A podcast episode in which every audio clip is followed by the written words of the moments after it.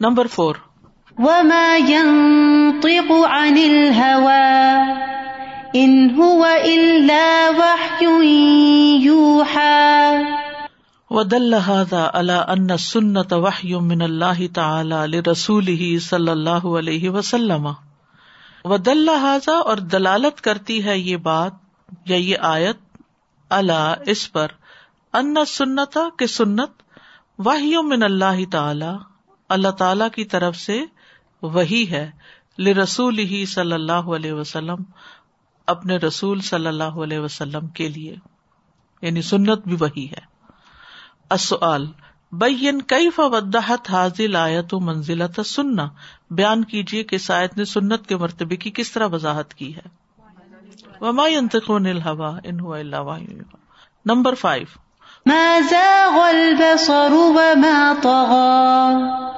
فنفا ان نبی ما یعرض للرائی الذي لا ادب له بین یدی الملوک والعظماء. فنفا ان نبی تو اللہ تعالی نے نفی کر دی ہے اپنے نبی سے. ماں جو یا اردو پیش آتی ہے. لر دیکھنے والے کو. اللہ لا ادب لہو جس کے پاس کوئی ادب نہیں ہوتا. بین ید ملوکی و لوزما بادشاہوں اور بڑے لوگوں کے سامنے۔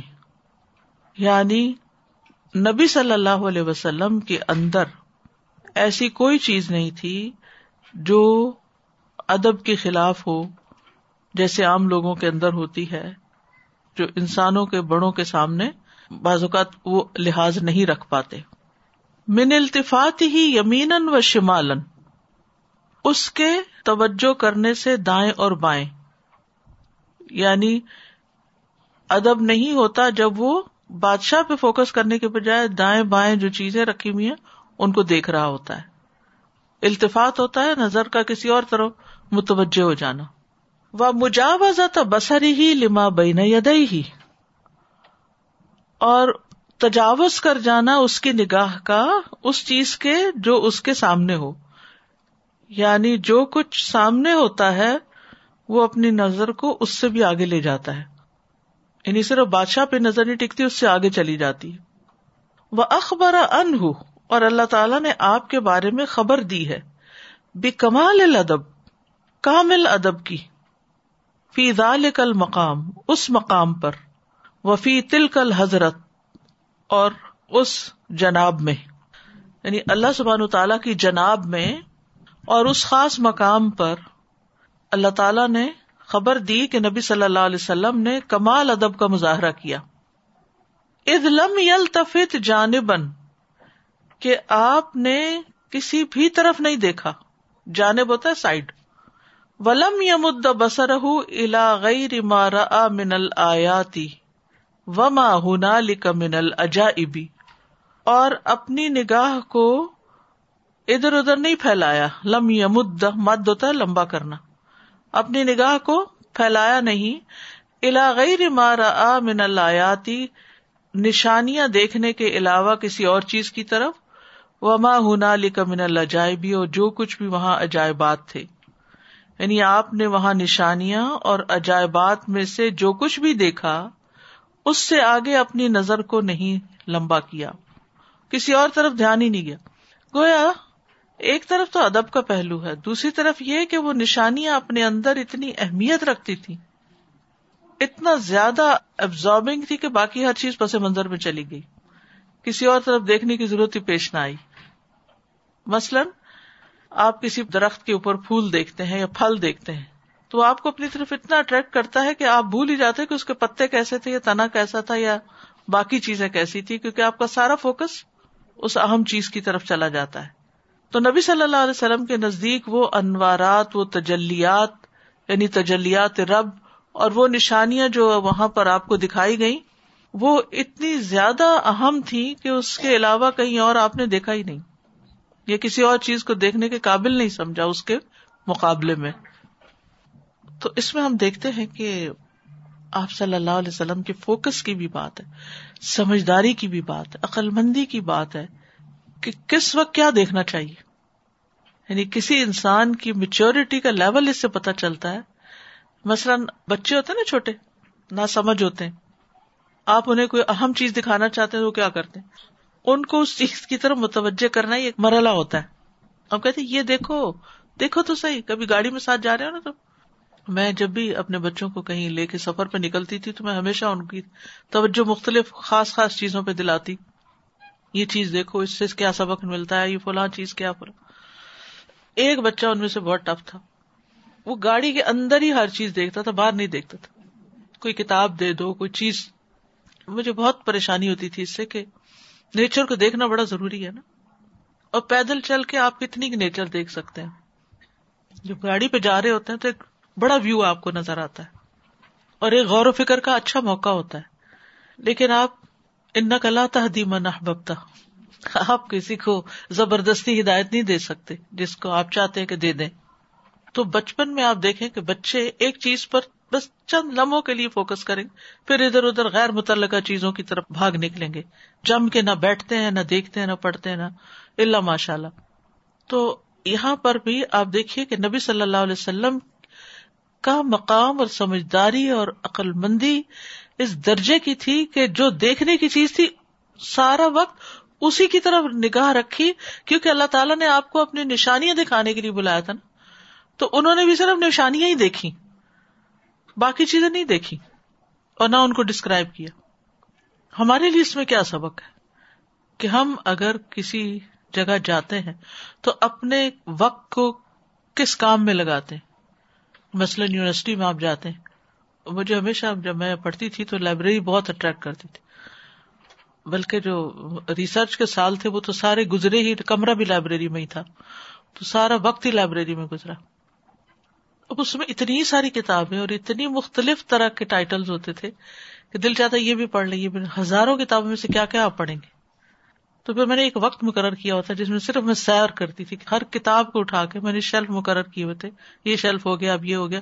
اس میں صرف کتاب کی زیارت کرتی میں کہتے لکھنے والے نے سال ہر سال لگائے ہیں، زندگی لگا دی تو میں کم از کم دیکھوں تو صحیح کیا کیا۔ اسکم تھرو کر کے پھر رکھ دیتی۔ اگلے دن آتی، اس سے آگے شروع ہوتی۔ جتنی گزر جاتی، اس سے آگے، اس سے آگے۔ تو باقی وقت اپنا جو کرنے کا کام ہے اس پہ۔ تو اس میں یہ ہے کہ اگر انسان غیر متعلقہ چیزوں میں پڑ جائے تو جو کرنے کا کام ہے وہ رہ جائے گا۔ تو فوکس نہیں آپ کا ہٹا۔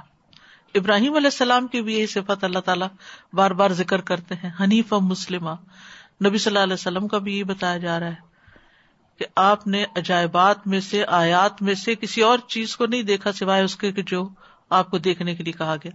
بل قام مقام العبد الزی او جب ادب اطراق و اقبال علامہ ارا۔ بل قام، بلکہ آپ کھڑے ہوئے۔ مقام العبدی بندگی کے مقام پر۔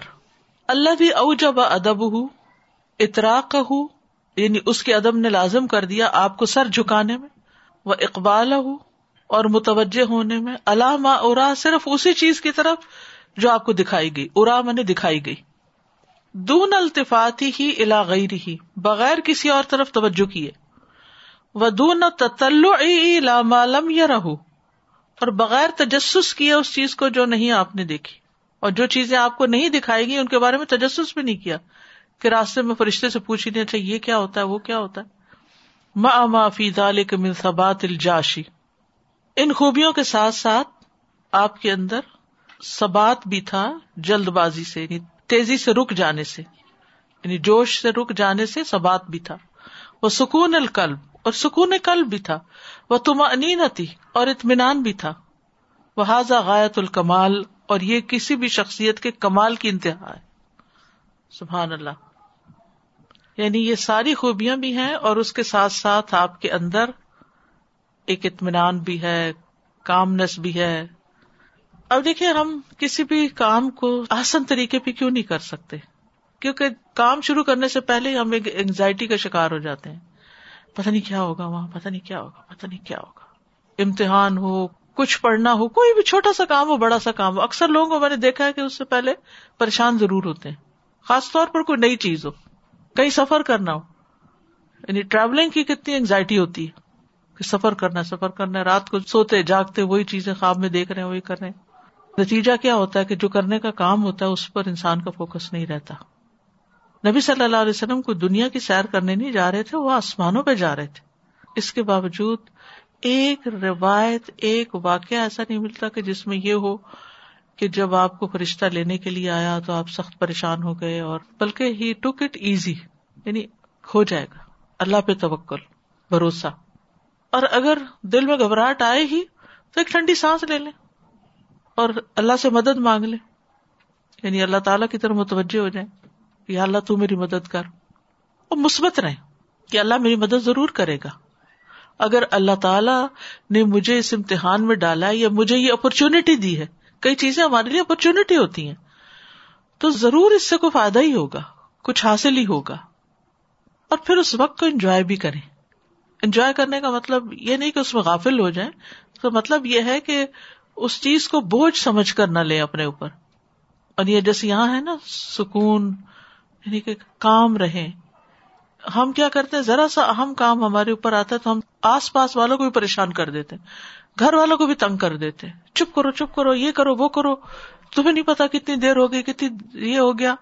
یعنی گھر کے اندر ایک عجب پریشانی کریٹ کر دیتے ہیں۔ اور اس طرح ہر روز یہی کچھ کر کے جو ایک زندگی کو انجوائے کرنے والی بات ہے، وہ تو ہے ہی نہیں نا ہمیں پھر۔ نہ ہم بچوں کو انجوائے کرتے ہیں، نہ اپنے نعمتوں کو انجوائے کرتے ہیں جو اللہ نے ہمیں دی ہیں۔ ایسے میں بہت ضروری ہے کہ ہم جب اس جلد بازی اور جوش اور خروش کا شکار ہو تو کام ڈاؤن ہو جائے اپنے آپ کو سناتے رہا کرے کام ڈاؤن کام ڈاؤن اور ریلیکس ہو کر وہ کام کر لیں جتنا ہوتا ہے اور باقی اللہ تعالیٰ برکت ڈالے گا۔ اب مثال کے طور پر اگر آپ یہ پڑھ رہے ہیں اور آپ سوچ ٹیسٹ کر رہے ہیں کہ اس کا جواب میں کہاں سے لکھوں گی؟ تو آپ ان باتوں کو قطن انجوائے نہیں کر سکتے۔ اس وقت صرف دیکھیں کہ یہ کیا کہا جا رہا ہے اور میری لائف کے لیے اس میں کیا لیسن ہے۔ اس پر آپ اپنے آپ کو نمبر دے سکتے ہیں کہ یہ خوبیاں میرے اندر کتنی ہیں۔ اور اس سے نبی صلی اللہ علیہ وسلم کی شخصیت کا انالائز کیا جا رہا ہے اللہ نے آپ کا دفاع کیا اور خاص طور پر اس کا ذکر کیا۔ یعنی اتنی ساری چیزیں تھی وہاں اور جہاں آپ گئے اور جو کچھ آپ نے کیا، ان ساری باتوں میں سے یعنی یہ نہیں ڈسکرائب کیا کہ وہ آپ براک میں بیٹھے کیسے اور پھر کتنے منٹ میں وہ پہنچ گیا اور ہم اس طرح کی باتیں کرتے ہیں۔ یہاں پر یہ بتایا کہ ان کی کیفیت اس وقت کیا تھی۔ کیفیت کا ذکر ہے۔ سر جی یہ آیت نے یعنی اس حصے نے میری بہت ہیلپ کی ہے۔ جب یاد کرتے ہیں تلاوہ کرنے میں میمورائزیشن میں اس کو بس اسی پہ نظر رکھتے ہیں۔ ہاں بالکل۔ اور نماز میں بھی توجہ دلانے کے لیے نا۔ تو ہم بھی تو اللہ ہی کا کلام پڑھ رہے ہیں۔ بالکل اور ہم اللہ کے آگے نماز کے لیے کھڑے ہوتے ہیں ہماری نمازوں کا حال کیا ہے۔ نماز میں بھی التفات ہوتا ہے نا لومڑی جیسا التفات ادھر ادھر نظر چرانا نگاہوں کی چوری کبھی کچھ دیکھ لیا کبھی کچھ کر لیا۔ میرے کو اردو زیادہ سمجھ میں نہیں آتی، تو میں کبھی بھی آپ کی جو بیٹی ہے، ان کا لیکچر سنتی ہوں انگلش میں۔ تو میں سن رہی تھی، تو انہوں نے آپ کے بارے میں بتایا تھا، جب آپ یو کے میں پڑھ رہی تھی تو جب فوکس نہیں ہو پا رہا تھا، جب وہ چھوٹی تھیں، تو انہوں نے آپ کے استاد نے بولا کہ ان کو ایسے فوکس نہیں ہوگا۔ تم ان کو کہیں چھوڑ کے آؤ۔ تو آپ ان کے دادی لوگوں کے پاس چھوڑ کے آئی تھی، ان کے گرینڈ پیرنٹس کے پاس۔ تو وہ فوکس وہ ہمارے لیے بھی ایک لیسن تھا کہ آپ نے بھی اسٹرگل کیا ہے۔ تو ہمیں بھی اسی طرح سے فوکس ہو کے اسٹرگل کرنا ہے، تبھی ہم پڑھ پائیں گے۔ کیونکہ میں دو بیٹیوں کو چھوڑ کر گئی تھی نا، تو تیسری گود میں تھی۔ تو وہ ہوتا نا کہ اس کو نہیں چھوڑنا میں نے وہ۔ اب مجھے وہ ان کا جو پچھلا خسارا ہوا، اس کا ایک کمپنسیشن مل گیا۔ تو یہ میں نہیں چھوڑ سکتی۔ تو ہوتا یہ تھا کہ میں جب مجلس میں بیٹھی ہوتی تھی، سیکھ رہے ہوتے تھے، لڑکے بھی ہوتے تھے، ہم بھی ہوتے تو وہ کبھی چون کر دیتی، کبھی چاہ کر بچہ تو نہیں نا وہاں فوکس ہو سکتا، وہ تو سوئی رہے سوئی رہے۔ جب جاگے تو پھر سخت قسم کی ڈانٹ پڑی مجھے کہ اگر پڑھنا ہے تو اس کو چھوڑنا پڑے گا۔ یہ دو کام ساتھ نہیں ہو سکتے۔ تو بس اسی دن پھر میں نے فیصلہ کر لیا کہ جہاں اتنی قربانی کی ہے تو ایک اور سے السلام علیکم۔ وعلیکم السلام۔ استاذہ ایک تو یہ دیکھتے ساتھ اللہ تعالیٰ ابن القیم ان کے درجات بلند فرمائے تو وہ لگ رہا تھا کہ یہ انہیں کی ہے۔ اور یہ مشکل سے سمجھ بھی آتی ہے نا۔ تو پہلے مجھے ہو رہا تھا کہ آپ سے کوئی سے دوبارہ ایک دفعہ کرے کہ وہ ہم ذرا ٹھیک سے وہ گو تھرو ہو جائے۔ اور جس دن پہلے بھی ہم نے یاد پڑھی میں سوچ رہی تھی ایک تو اللہ تعالیٰ نے نبی پاک صلی اللہ علیہ وسلم کی تعریف کی کہ ان کی نگاہ آگے پیچھے نہیں بھٹکی۔ اتنی بڑی نشانیاں تھی سدرت المنتہا سب کچھ۔ لیکن اللہ تعالیٰ کی ذات تھی۔ وہ وہ یہاں سے اللہ تعالیٰ کی عظمت اور اس سب کا کتنا پتا چلتا ہے کہ وہ کتنی شان ہوگی کہ نگاہ آگے پیچھے جا ہی نہیں سکی۔ وہ دوسرا پرسپیکٹو اس چیز کا یہ بھی تو ہو سکتا ہے۔ اور پھر جب ہم نماز میں کھڑے ہوتے ہیں، اللہ تو ہمارے سامنے ہے اور ہم کیا کہہ رہے ہوتے ہیں؟ جس دن سے یہ آیت پڑھی ہے تو میں نماز میں اسپیشلی یہ سوچتی ہوں کہ کیا ہم اس چیز کا خیال رکھتے ہیں؟ اس آیت سے مجھے یہ بھی لگتا ہے کہ جیسے ایک استاد شاگرد اور اس کا بھی ریلیشن پتہ چلتا ہے کہ جب آپ علم حاصل کرنے چاہتے ہیں تو آپ کا فوکس جو ہے استاد کی طرف بہت اچھا ہونا چاہیے کہ آپ جو چیز سیکھنے آ رہے ہیں آپ اس پر کانسنٹریشن uh, کر سکے۔ اور یہ آیت ایسا لگ رہا ہے جیسے یہ ہم سب کے لیے ہے، کیونکہ اکثر جب میرا اپنا ایکسپیرینس ہے، جب میں اس کلاس میں آئی، تو میں فرسٹ ڈے دیواروں کو دیکھوں، کبھی اس کو دیکھوں، کبھی اس کو دیکھوں، سب کو دیکھ دیکھ کے، اور میں جب واپس گئی تو میرے ہسبینڈ نے پوچھا، کیا سیکھا؟ تو میں نے کہا کچھ مزہ نہیں آیا آج کلاس میں سمجھ نہیں آئی کسی چیز کی۔ پھر میرا دوسرا ویک بھی ایسی گزرا۔ پھر میں نے اپنے آپ کو سوچا کہ آخر کیا وجہ ہے؟ کہاں پہ مجھ سے کچھ کمی ہو رہی ہے؟ پھر مجھے اللہ تعالیٰ نے یہ سمجھے کہ سمجھ دی الحمد کہ میرا فوکس آپ کی طرف نہیں ہو پا رہا ہے۔ اس چیز کی طرف میرا فوکس نہیں ہو رہا جس کی وجہ جو لینے آتے۔ تو وہ واقعی مجھے یہ آیت لگ رہی ہے میرے پر ہنڈریڈ پرسینٹ فٹ تھی اس وقت۔ یعنی کہ جو مجھے چیزیں حیران کرتی ہیں وہ یہ کہ ایک ایک آیت کے اندر اتنے سبق ہیں جن کی طرف ہماری نگاہ نہیں جاتی۔ میں ایگزیکٹلی exactly یہی بات کرنے والی تھی جو انہوں نے کی کہ ہم کسی سے بات بھی کر رہے ہوتے ہیں ہاں۔ تو دیکھ کہیں اور ہی رہے ہوتے ہیں۔ بالکل۔ ٹیچر پڑھا رہا ہے تو ہم کہیں اور ہی دیکھ رہے ہوتے ہیں۔ وہ ٹیچر کی بھی کانسنٹریشن لوز ہو جاتی ہے وہ خود پریشان ہو جاتا ہے کہ شاید میں کچھ صحیح نہیں پڑھا رہا کس کی کبھی گھڑی پہ دیکھا کبھی دروازے کی طرف دیکھا کبھی آنے والے کو کبھی جانے والے کو۔ یہ اللہ تعالیٰ کی شان تھی ایسی کہ نبی صلی اللہ علیہ وسلم کسی اور طرف دیکھ نہیں سکے۔ اللہ تعالیٰ کی تجلیات تھی۔ تو میرا فرسٹ ٹائم ایکسپیرئنس ہوا عمرہ کرنے کا۔ تو سب کہتے ہیں خانہ کعبہ پہ نظر پڑتے یہ دعا وہ دعا۔ تو میں ابھی تک سوچتی ہوں میں نظر بھر کے دیکھ نہیں سکتی تھی۔ نظر اٹھا کے ایسے وہاں نیچے بیٹھی تو میرے سے اوپر دیکھا نہیں گیا۔ کہ میں کہیں اللہ کا گھر ہے اور اللہ پاک نے مجھے یہاں پہ بلا لیا اب میں بیٹھ کے سوچتی ہوں، میں نے پورا حرم دیکھا ہی نہیں ہے۔ میں نے کچھ نہیں دیکھا وہاں پہ۔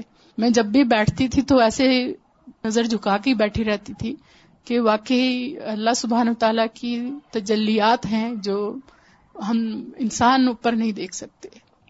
سازا جی مجھے خیال آ رہا تھا کہ یہاں خاص طور پہ جو نظر کی موومنٹ کی بات ہوئی ہے تو انسان پورا اپنے وجود کو ساکن کر لینا، پھر بھی اس کی نظر موو کر سکتی ہے۔ So this is the minimalist of distraction that can be caused ہم دیکھیں کہ ہم کلاس میں بیٹھے ہوتے ہیں اور تھوڑی دیر بعد تھوڑا سا ہل رہے ہوتے ہیں اور مجھے خود فیل ہوتا ہے کہ اگر میں ہل رہی ہوں تو میرے ساتھ والا ضرور کسی نہ کسی درجے پہ ڈسٹرب ہو رہا ہے۔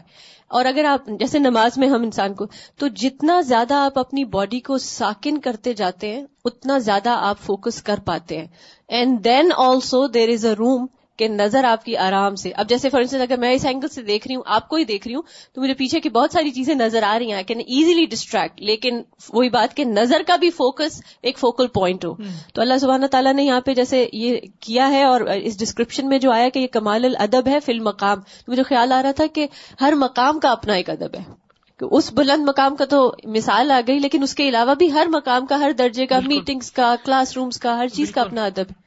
بالکل جیسے میٹنگ کی آپ نے بات کی تو بعض لوگ میٹنگ میں بیٹھتے ہیں تو جو بندہ بول رہا ہوتا ہے اس کی طرف نہیں دیکھتے، کہیں اور دیکھ رہے ہوتے ہیں یا آپس میں بات کرنے لگتے ہیں یا نیچے دیکھ رہے ہوتے ہیں۔ جب فوکس نہیں ہوتا تو وہ جو بات کر رہا ہوتا ہے وہ بھی اپنے نقطۂ نظر کو پوری طرح پھر کنوے نہیں کر پاتا۔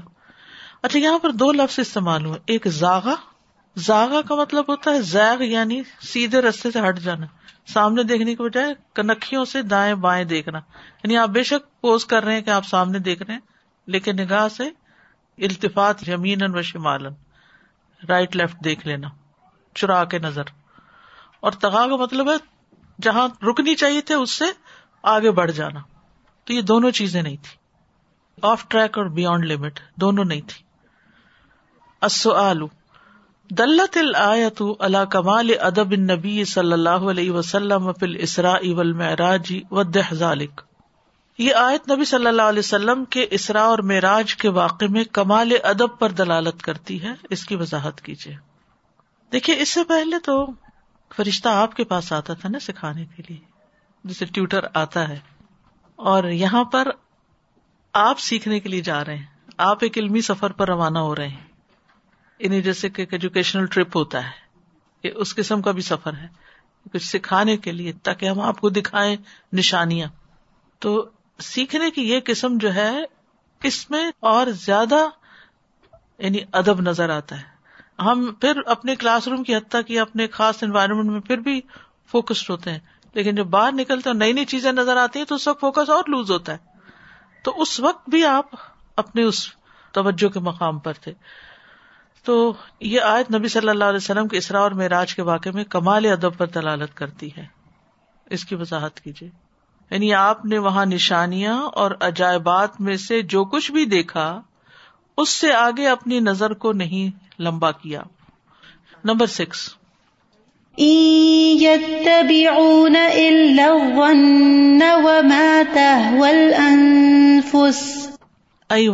تشتہی انفس ہوں المارت بسو یعنی وہ چیز جن کی خواہش ان کے نفس کرتے ہیں، برائی کا حکم دینے والے۔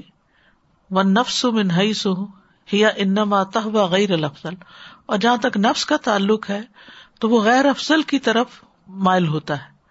لنحا مجبولت اللہ حب الملاد کیونکہ نفس کو فطری طور پر لذتوں کی محبت پہ پیدا کیا گیا۔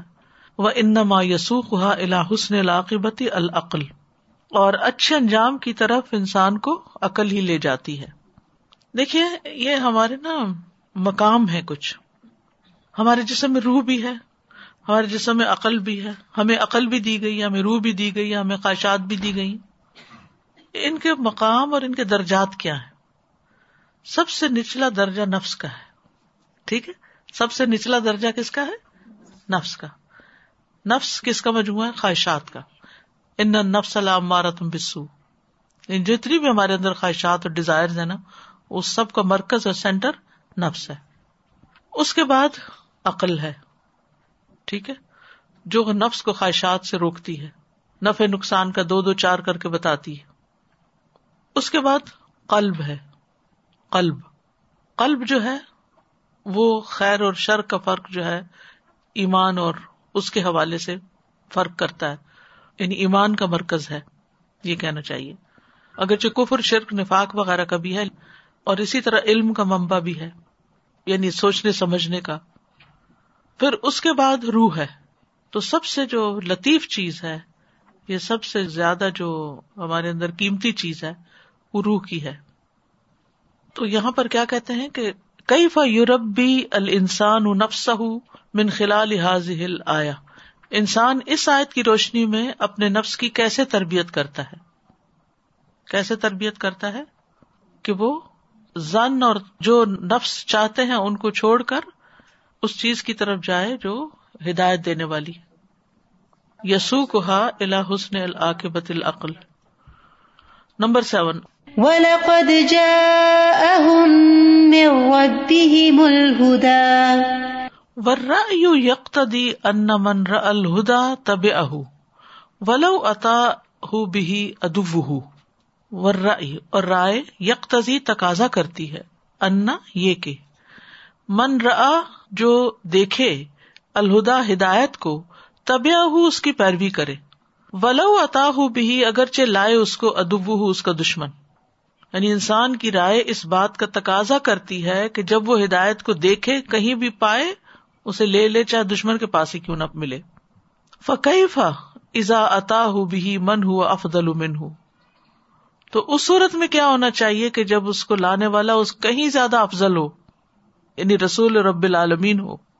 من ان من احسان ہو لم ان قطع ان قطو یعنی اس ذات کی طرف سے آئے جس کا احسان کبھی ختم ہی نہیں ہوتا، منقطع نہیں ہوتا۔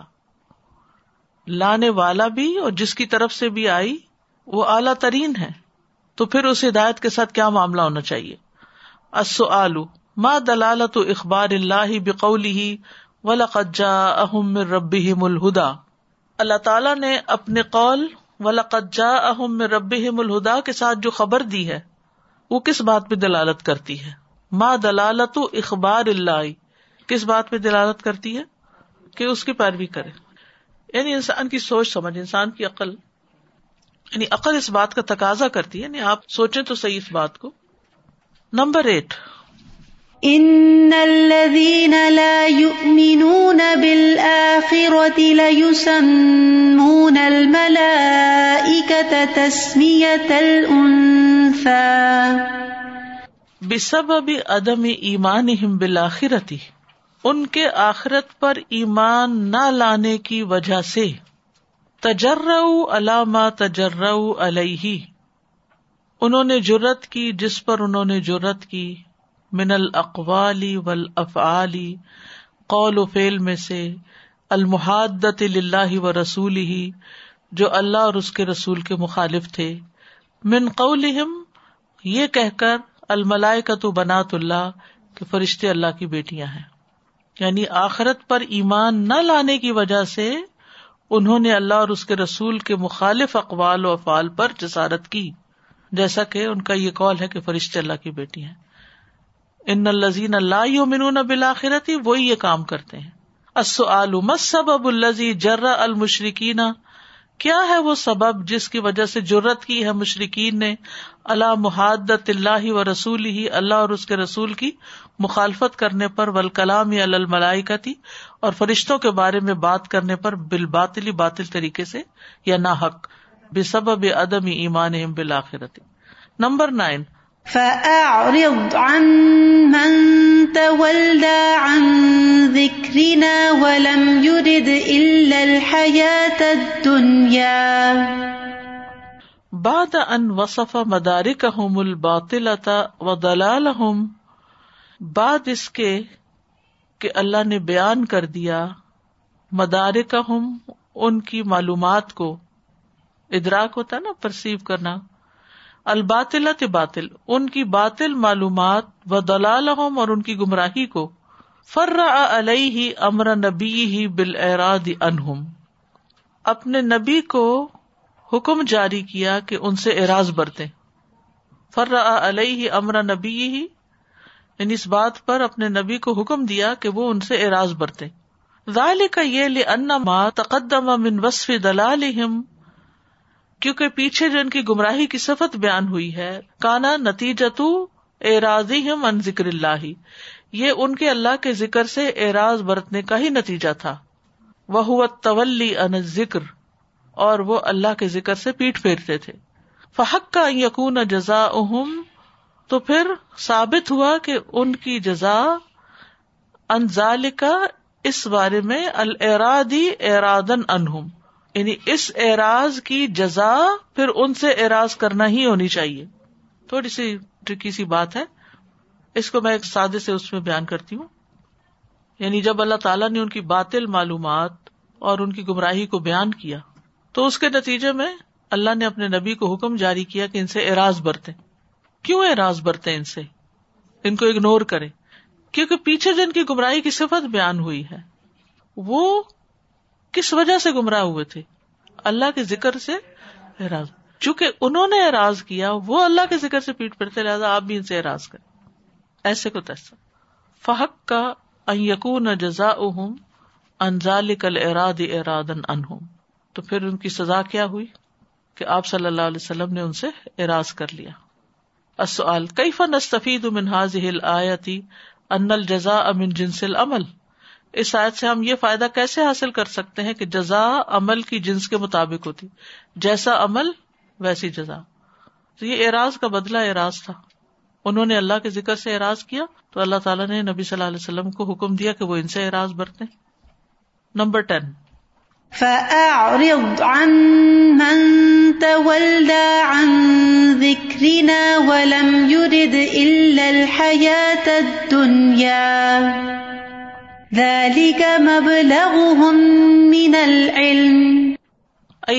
منتہا علم وغایت یعنی یہ ان کے علم کی انتہا اور غایت ہے. اینڈ وہ امل مومنون بالآخرتی اور جو لوگ آخرت پر ایمان لانے والے ہیں، المصدقون بہا اس کی تصدیق کرنے والے ہیں اول البابی والعقول یہ عقل مند لوگ ہیں، عقلوں والے ہیں۔ دونوں کا ایک ہی مانا اول الباب اور القول فہمت ہم تو ان کی ہمت و ارادت ہم اور ان کا ارادہ لدار آخرتی آخرت کے گھر کے لیے۔ یعنی یہی عقل اور شعور والے لوگ ہیں، ان کی ہمت اور ارادہ آخرت کے گھر کے لیے ہوتا ہے۔ وہاں کے لیے وہ کوشش کرتے ہیں۔ وہ علوم افضل العلوم و اجلحا اور ان کے علوم تمام علوم سے افضل اور عظیم ہوتے ہیں۔ وہ العلم الماخوذ من کتاب اللہ و سنت رسول ہی اور یہ علم کہاں سے لیا گیا ہوتا ہے؟ کتاب اللہ اور اس کے رسول کی سنت سے۔ السؤال کئی فدلت حاضل آیت اللہ فضل علم شرعی یہ آیت شرعی علم کی فضیلت پر کس طرح سے دلالت کرتی ہے؟ بنیادی طور پر تو آپ دیکھیں نا، جو صرف دنیا کا علم حاصل کرتا ہے، پھر وہ کیا چاہتا ہے؟ آیت کو دیکھے ولم یور دل الحیات دنیا اور پھر اسی کا علم حاصل کرتا ظالے کا مبلغ من العلم۔ تو یہ علم کیا سکھاتا ہے؟ جس میں آخرت کی کوئی فکر ہی نہیں ہے۔ اس لیے آخرت میں نجات کے لیے ضروری ہے کہ علم شرعی حاصل کیا جائے۔ تو کئی فد اللہ حاضل آیت اللہ فضل علم شرعی امل مومنون بالآخرتی المصدقون بحا ال الباب العقول فہمت و ارادت لدار الآخرہ و علوم افضل العلوم و اجلحا